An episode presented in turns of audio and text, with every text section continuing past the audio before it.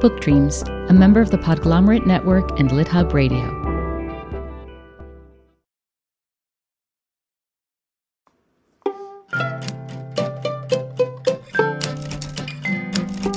Hello, and welcome to Book Dreams, the podcast for everyone who loves books and misses English class.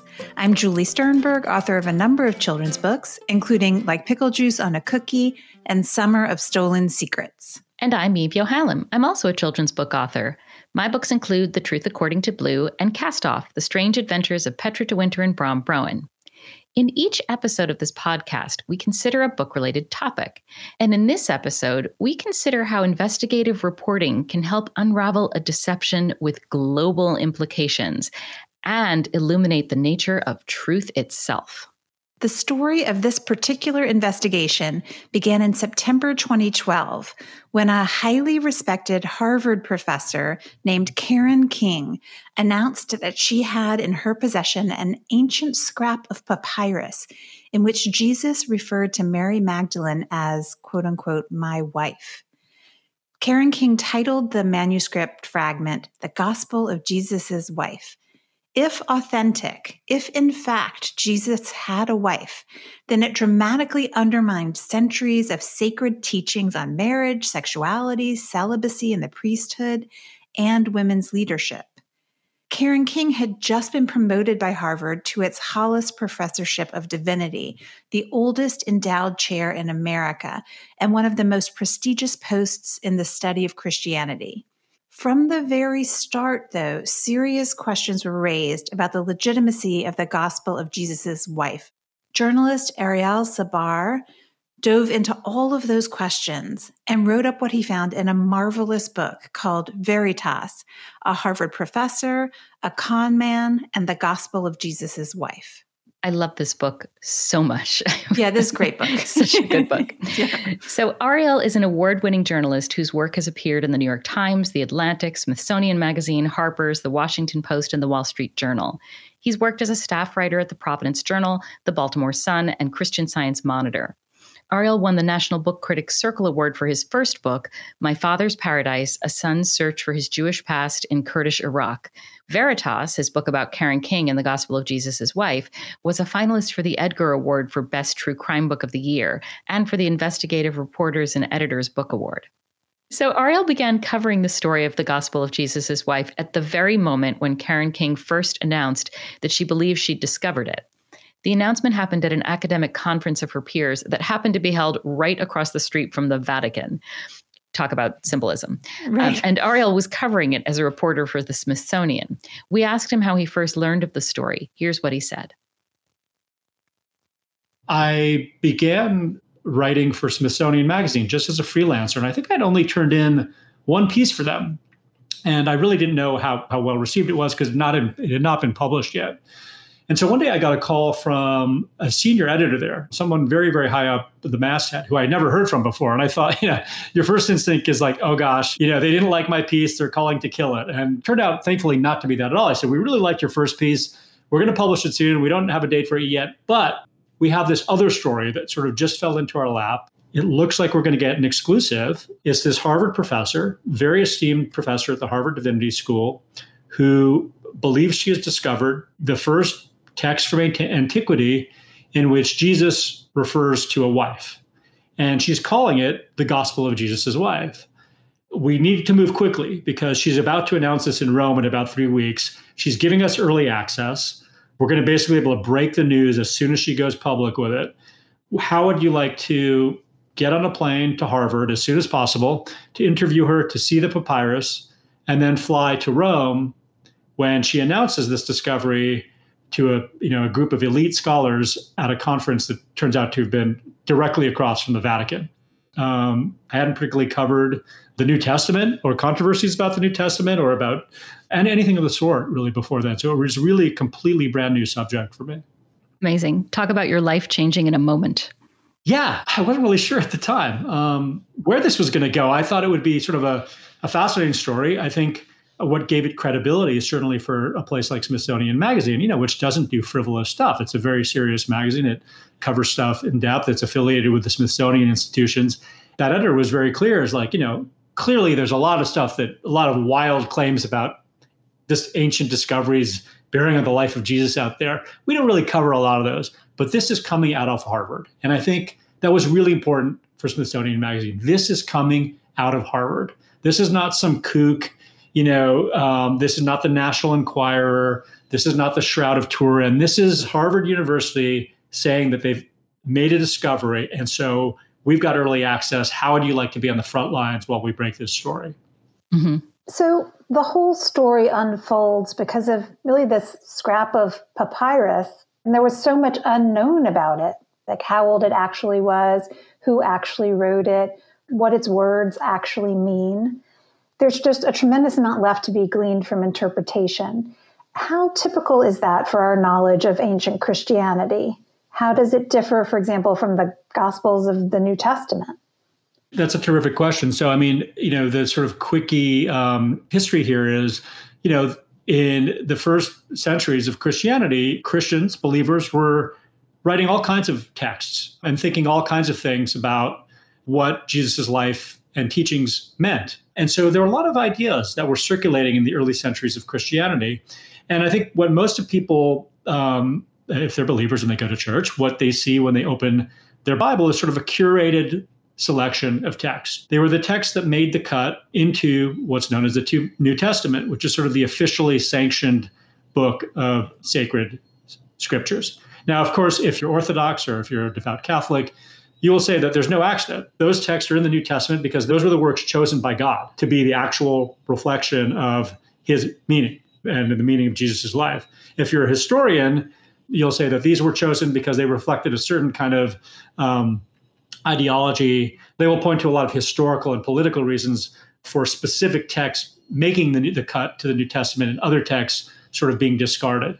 And you asked a question about, well, how do we know what these earliest texts said? Well, with the texts that made the New Testament, we know what they said because they were copied um, from antiquity through essentially the present. The key period there was the medieval period, when all the ancient texts, uh, or many of the ancient texts, were copied by medieval monks and essentially preserved for the modern period. And there are disputes. I mean, not not all ancient texts of even the, the four canonical Gospels survive in the same form. In fact, there's quite a bit of disagreement. But the medieval monks sort of preserved those texts because they were officially sanctioned to modernity. And that's what we have more or less in the New Testament. However, the texts that did not make the New Testament, they were not copied by the medieval monks. And so what we know about them is often quite fragmentary because papyrus, um, it's pretty durable, and it's durable in places that have a very dry climate like Egypt. It survives, but it very, very infrequently survives in complete form. So what you'll often have is not a complete codex or book that actually preserves these ancient texts verbatim, page by page, but you'll have a few scraps. You know, it's like someone cut out a portion of a page of a book or several portions of a page of a book, and the rest has either been eaten by insects or, you know, uh, fallen away due to the elements. So what survives often of these non-canonical texts, um, the ones that did not make the New Testament, are often partial and incomplete and often cryptic because we don't often have a lot of the surrounding text to help us make sense of the text that survives. Can you tell us about the banished Gospels that don't appear in the church-sanctioned New Testament and how they're relevant for your story, the backdrop that they provide for the story? There are a lot of different names that scholars use to describe the texts that did not make the New Testament. I mean, everything from non-canonical to extra-canonical to apocryphal. Sometimes people will use the term Gnostic to refer to a certain subset of the texts that did not make the New Testament.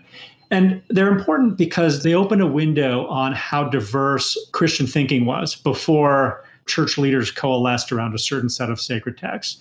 And they're important to this story because Karen King, who's sort of the protagonist of my book, Veritas, was one of the leading scholars of these so-called Gnostic texts. And she was particularly interested in the most cryptic of these texts, the texts that survived in, in the most partial, fragmentary forms. And that was really where her genius lay. It was kind of this ability to look at these texts, particularly, uh, for instance, the Gospel of Mary, which was one of the central parts of her scholarship. Gospel of Mary, a text written, thought to be written sometime in the second century, probably the late second century, It's a remarkable text because it's the only known gospel uh, written in the name of a woman. And number two, it portrays this Mary, who's thought to be Mary Magdalene, as superior, having a superior sort of spiritual discernment. She was better at sort of understanding Jesus's teaching than any of the male gospels were. And so Karen King is like the, one of the leading scholars of the Gospel of Mary in the world, if not, if not the leading scholar.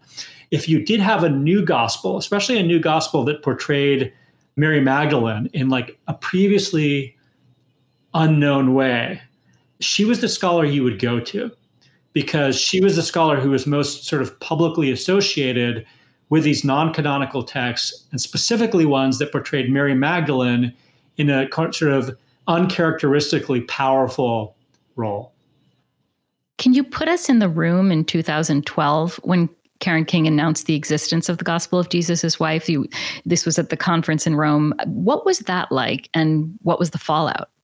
Yeah, that was really a really interesting moment. I, you know, it turned out I was the only journalist in the room. You know, we're in this room that's overlooking the dome of Saint Peter's Basilica. Like, it was really like a Hollywood-like setting where you have a representative of Harvard. You know, the you couldn't get a better sort of symbol of reason with a capital R than Harvard, right? It's the its four hundred year old motto is Veritas, which is the Latin word for truth. And you're literally looking out the window at the richest and most powerful religious institution in the world, um, the Catholic Church. And they're like literally like facing each other down across a narrow co- cobblestone street. So I wasn't sort of insensible to the symbolism uh, of, of the moment.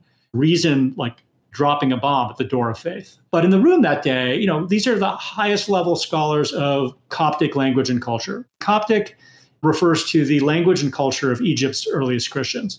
And the Gospel of Jesus' Wife was written in Coptic. Mm-hmm. So we're in the room, you know, it's about three dozen people, and Karen King very modestly walks to the front of the room and presents her discovery. The actual discovery is not there, and this will become significantly, not there are any photographs of it.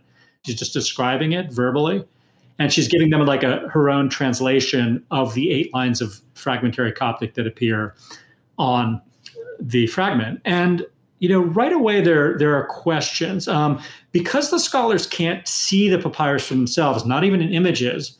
The questions about authenticity aren't immediately asked because they don't have any basis to question it. And there'll be questions later about why Karen King withheld photos from that very important first presentation. But the absence of photos was actually quite disturbing to a lot of the scholars in the room. Like one of them literally stood up and said, "I am dissatisfied," which if you've ever been to an academic conference, they're usually very, you know, they're pretty genteel, you know, at least in public when people ask questions, they're very respectful. Everything is like couched, and if it's asked at all aggressively, it's like passive aggressively. So this was a very direct confrontation from actually someone who had worked with Karen King for many years, who said, "Why are there no photos?"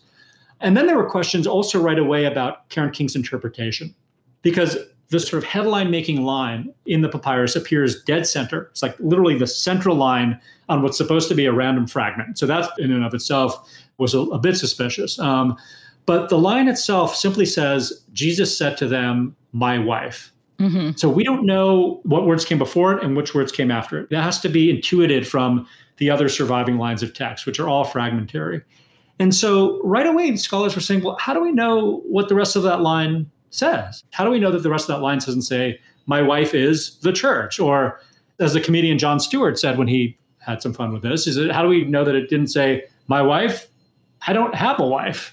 Um, um, there was a lot of filling in the gaps required to interpret this text simply because there were a lot of gaps. And again, that was Karen King's genius. She was really good at taking these cryptic texts with all these gaps in it and sort of wresting really powerful meaning from them, and in ways that other scholars either weren't comfortable doing or didn't have the intellectual capacity to do. And in my book, Veritas, I, I, I describe it, the Gospel of Jesus' Wife, as, as kind of a Mad Lib um, or a Rorschach test, depending on how you look at it.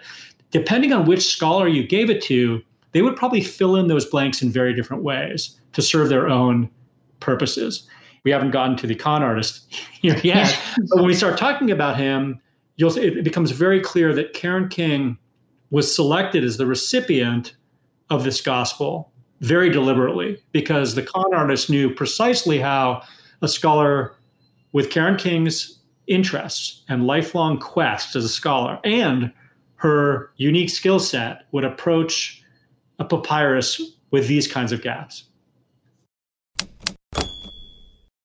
I love the image of a Coptic scholar standing after Karen King's book and saying, I am dissatisfied. Oh, I know, totally. I am dissatisfied. dissatisfied. Woo, but mic drop. Was, right, right. That's their way of registering intense skepticism and disapproval. Um, and in the book, there's a really fascinating discussion of how after the story broke in the global media, the not so rarefied world of internet sleuths took the case on and uncovered signs that the papyrus had been faked. Yeah, it's amazing. A few amateur historians made very real contributions to the historical record. These were people with advanced degrees who had other day jobs but stayed interested in the subjects they studied. One was Andrew Bernhard, who worked as a real estate agent and as a software marketer, but he also has a master's in Greek and Roman history from Oxford. He was super excited about the Gospel of Jesus' Wife, but as he looked at it more closely, he realized that there were errors that tracked exactly with errors in an eccentric modern translation of an otherwise authentic gospel, the Gospel of Thomas. So this independent researcher uncovered something the more recognized scholars at big universities didn't. It's so interesting that Karen King herself didn't dive deeper into whether the Gospel of Jesus' Wife was authentic before she announced to the world that it was. I mean, she did some preliminary investigation, but it was rudimentary and questionable. We talked to Ariel about why that was, and he says it's in part connected with her being a postmodernist scholar. I know you've studied postmodernism a bit. No matter how much, it's far more than I've done. Can you say a little about the postmodernist view of truth and how Karen King could have used it to justify a forged document?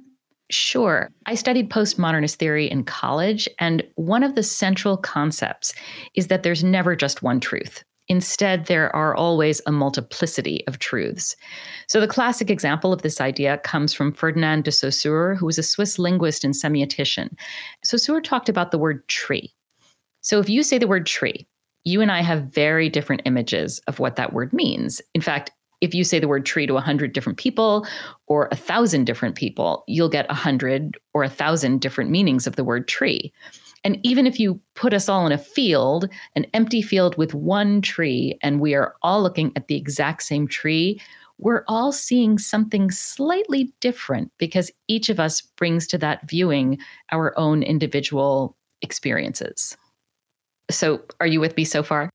Yes, I, I, I do get that, but I think it's important to note that there's a limit. So if you say, imagine a tree, just a tree to two different people, they will almost certainly imagine different trees, but they're not imagining a kitchen sink or a swimming pool or an elephant, right? They're imagining a thing in the category that we have defined as tree. Yes, absolutely. And what you're saying, and I think Saussure would agree, is that the word tree is a symbol for that green and brown thing that grows from the earth. We can never get to a perfect definition of that thing because of our infinite perspectives, which are in turn shaped by our experiences and identities. And so the symbol is the best we can do. And it's that shaping that I think is really important. And I, I want to just kind of give a shout out of support for postmodern theory a little bit, because it has absolutely shaped the way I look at the world. And that's because it's always looking for the stories that aren't being told. It's looking for the immigrant perspective, the perspective of poverty, the feminist perspective, the queer perspective, the perspectives of people of color.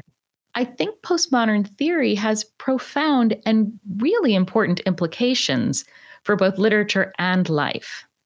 But I don't agree with the postmodern idea that because there are a multiplicity of truths, there is no real, which I think is essentially how Karen King is able to say that it, it doesn't matter that the Gospel of Jesus' Wife is fake. Personally, I believe facts exist. The fact is that the Gospel of Jesus' Wife is a forgery. And while there can be infinite perspectives on that single forged document, it matters that it's a forgery. And it matters that at the very least, Karen King told lies of omission about it.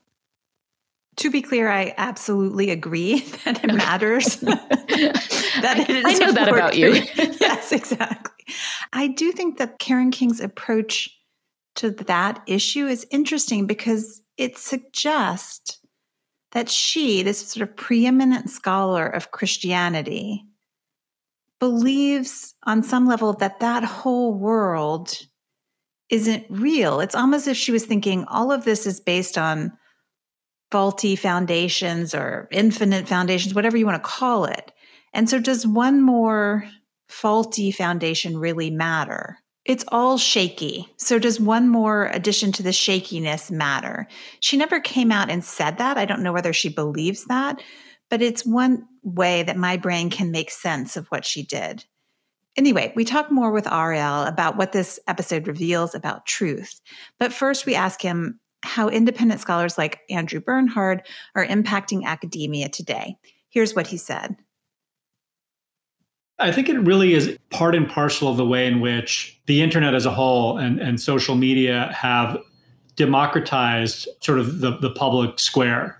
It used to be that, you know, they, they called it, you know, the Ivy Tower for a reason. It was a tower that only few could scale. You know, there are all these gatekeepers um, who said who was in and who was out.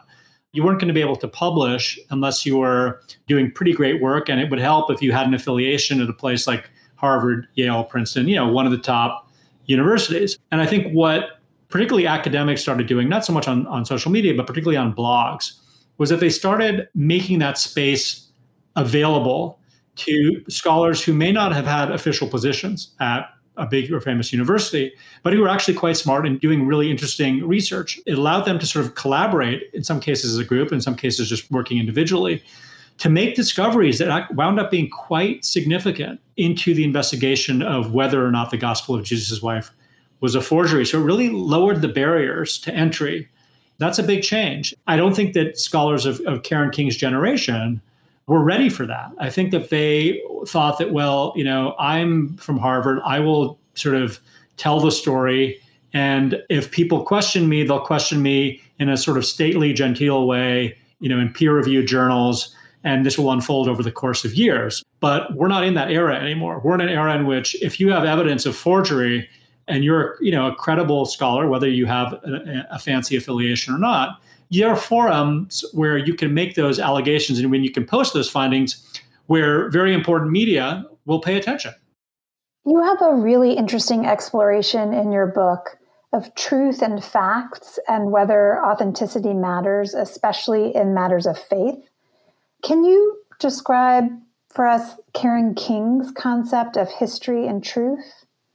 Sure. It's, it's a complicated one, and it's one that took a good deal of reading, I think, for me to completely um, digest and, and try to describe for readers. Um, I think, you know, Karen King will tell you that she is a postmodernist. In sort of the, the most basic sense, um, postmodernism do- doesn't believe in the idea of, a, of an objective reality that we can go out and see and touch and feel, and that's out there in the world.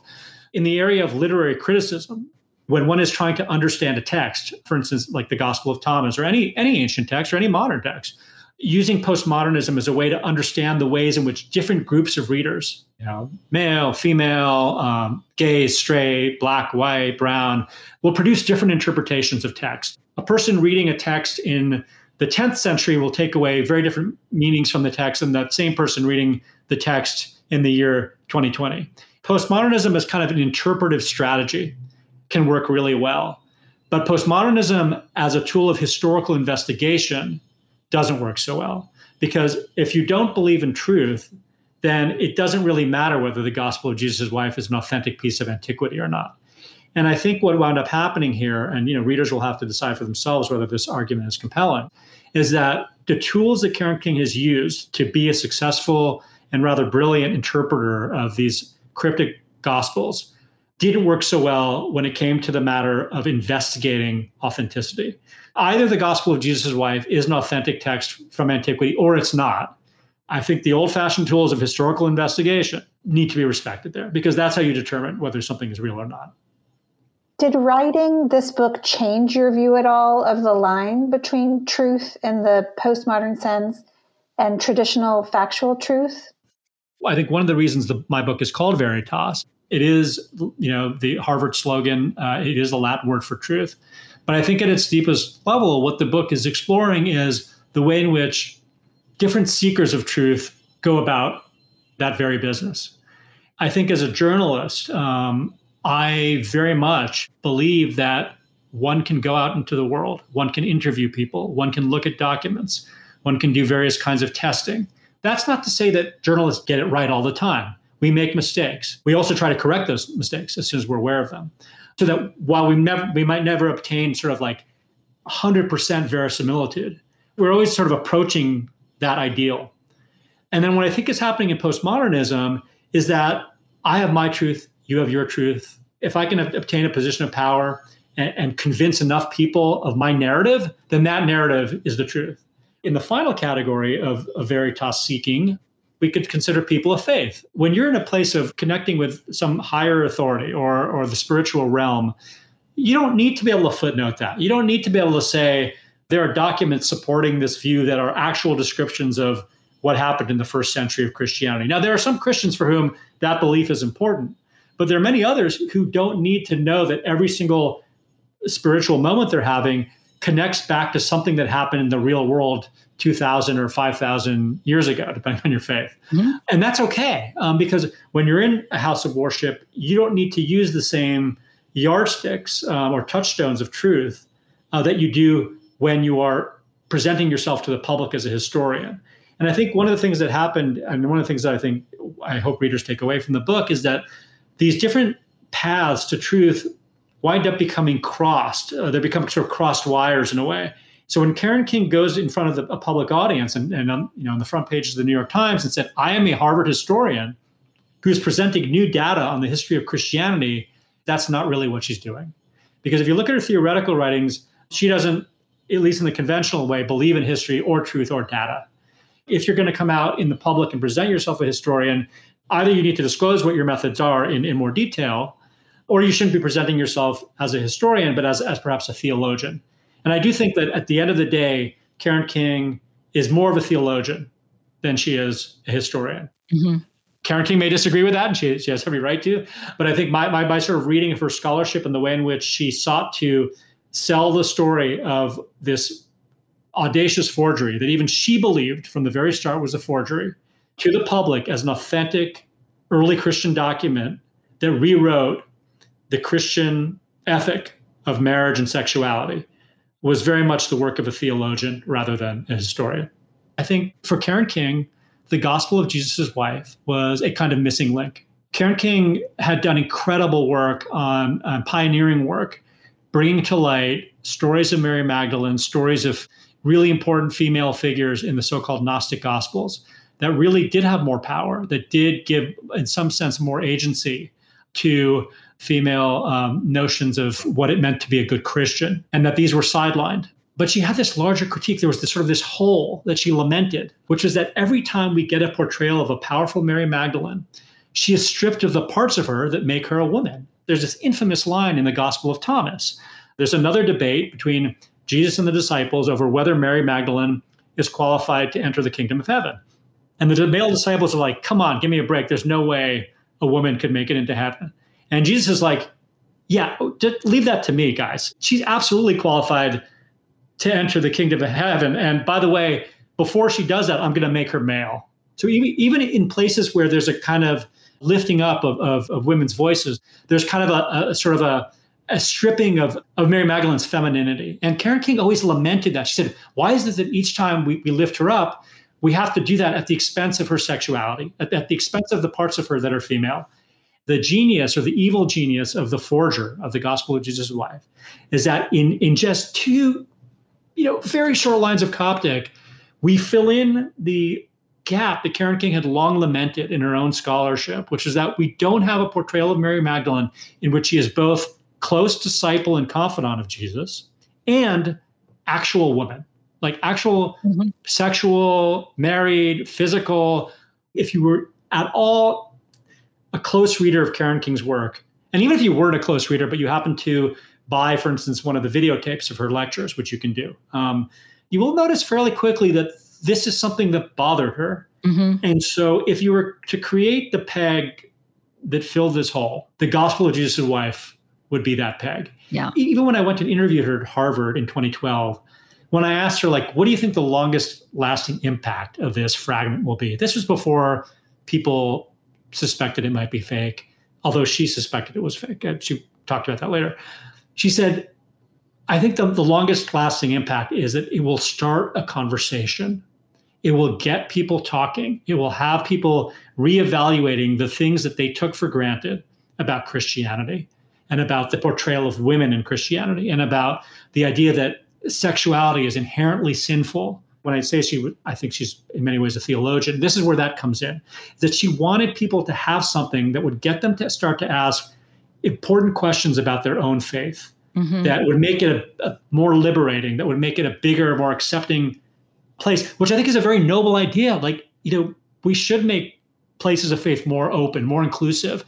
And the question is, why would she gamble her entire career? She was already at Harvard. She already had the oldest endowed professorship in any subject in North America. Why take this sort of gargantuan roll of the dice with her career, with her credibility, on something that even she suspected was likely a fake? And I think that question, I really want readers to, to, yeah, to struggle with. Yeah. To define for themselves. Exactly. Exactly. It feels like this is the right time now to talk about Walter Fritz, to talk about the con man. Is there a typical psychological profile of con men, and does he fit it? Walter Fritz, who is the owner of the Gospel of Jesus' Wife, who lied about its provenance, and who I believe, and I think all scholars believe, is either the forger or worked closely with the forger of the Gospel of Jesus' Wife. He made a very close study of his mark. He knew exactly who he was approaching with the Gospel of Jesus' Wife. In fact, when I interviewed him at length, I asked, was there anyone else you approached with the Gospel of Jesus' Wife? And he said, no, only Karen King. I said, even when Karen King initially blowed you off and when she thought it was a fake, why didn't you go to someone else? He didn't have an answer for that. He went back to Karen King and said, please, please, please, can you look at it again? He knew what he was doing in going to Karen King. He also, the other sort of mark of a of, a, of many, many con artists is that they always make you feel as if you're making the discovery. It's never a hard sell. It's always a, I don't, gee, gee, professor, I, I, I don't even, I, I don't even know what I have here. It, it could be a fake. I, I don't know. I'm just, I'm just like a rube. I, I don't even know what I have. You know, I should probably, sh- probably shouldn't even show this to you. Mm-hmm. And so the professor or the mark has the thrill of discovery. The good con artist will actually leave things open-ended, precisely in the way that the Gospel of Jesus' Wife was a fragment of a text. It wasn't the entire Gospel of Jesus' Wife. There's, there's no such thing. But the, the forger and the con artist created a text that had enough gaps that the scholar could feel like they were bringing their um, all of their erudition to bear in solving the puzzle, so that the reward is the scholars, but so is the responsibility. And that's what all good con artists do. It's obvious that you did a tremendous amount of research for this book. And just as one example, could you describe for us the steps that you took to identify Walter Fritz? Yeah, that's a that's an interesting story. Um, Karen King, very early on, even in twenty twelve, when people said, who is this anonymous collector who brought you this just spectacular, previously unknown piece of Christian history? Who is that person? And she said, sorry, journalists and, and fellow scholars, I, I can't tell you. He asked for anonymity, and I have to honor his wishes. And I remember pressing, I said, look, come on. I mean, the, people need to know. Can you give us any indication at all? Is this is this someone, if was a famous collector? Is this like someone who people in the collecting world would recognize as a manuscript collector? Was this someone you previously knew? And she said, that I can tell you, no, this isn't someone anyone would know. And I said, is it someone you had ever heard of before? And she said, no, he was a complete stranger. That in itself was like a little bit suspect to me, because as a journalist, like, our sources are everything. If you don't know who someone is who brings you a sensational scoop, that's risky. I mean, yeah, you can vet the scoop. You can go sort of truth test the scoop, talk to other experts, see if it looks legit. It serves you well as a journalist to know whether the person who walked into your newsroom with, you know, the Pentagon Papers or Watergate, you know, what their motivations were. What do they have to stand to gain from this becoming public? Why might they be reluctant to have their name associated with it? And do they have a record of truth-telling and integrity? And Karen King not only wouldn't tell anybody who this person is, but it also became clear to me early on that she made almost no investigation into any of those questions before basically parading his papyrus into the world. She did mention the current owner was going to be anonymous, but the previous owner was a German-American man named Hans-Ulrich Laukamp, who allegedly had sold the Gospel of Jesus' Wife to the current owner, the man who would turn out to be Walter Fritz, the con man, in the nineteen nineties. Using public record searches, I was able to find a man by the name of Hans-Ulrich Laukamp in Venice, Florida. Hans-Ulrich Laukamp had died a few years earlier, so there was no interviewing him. I was able to interview relatives of Hans-Ulrich Laukamp who said he never collected papyrus. What are you talking? You know, he he was a guy with an eighth grade education. He was a tool and die maker. He never had any interest in antiquity. So right away, that cast doubt on the idea that Hans-Ulrich Laukamp would have, much less sell, an ancient papyrus like the Gospel of Jesus' Wife. And then using more public record searches, I was able to expand Laukamp's world and identify people who were in his close proximity. One of them was uh, this gentleman named Walter Fritz. And doing other kinds of advanced searches on the name Walter Fritz, I discovered that the same gentleman who was a business partner of Hans-Ulrich Laukamp in like an obscure auto parts business in Florida, there was another individual by the name Walter Fritz who had also studied Egyptology and studied Coptic in Berlin, Germany, in the nineteen nineties. And I'm thinking, wait a second. I mean, Walter Fritz is a fairly common name, particularly in Germany. But is there any possibility that Hans-Ulrich Laukamp's business partner in Florida could have been this guy who twenty years earlier had studied Coptic at Berlin's Free University?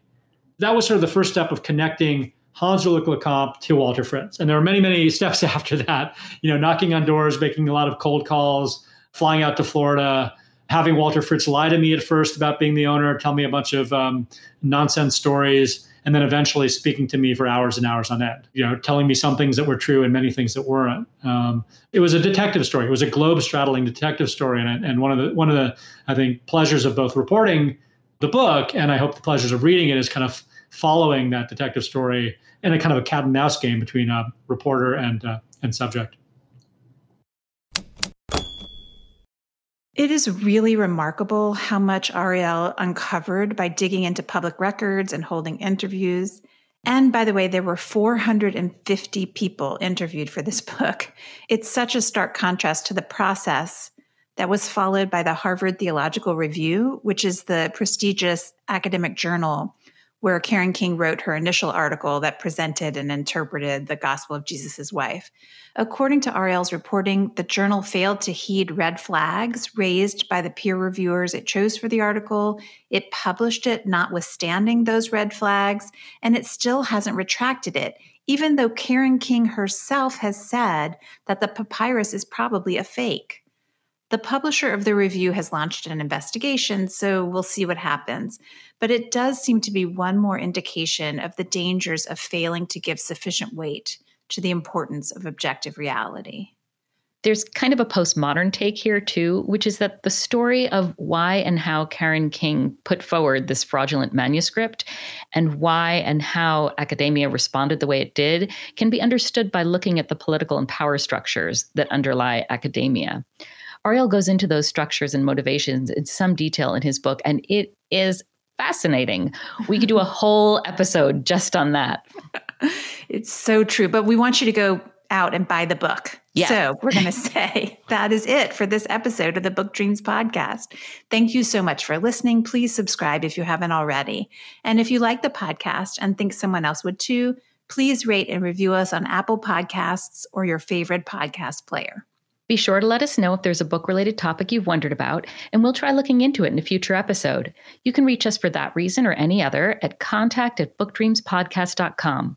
We're also on Twitter at book dreams pod and on Instagram at book dreams podcast. You can find Ariel at w w w dot ariel sabar dot com or on Twitter at Ariel Sabar.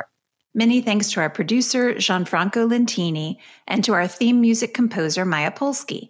You can find Eve at eve yohallam dot com and me at julie sternberg dot com. And check out the podcast website, w w w dot book dreams podcast dot com. Until next time, happy book dreaming.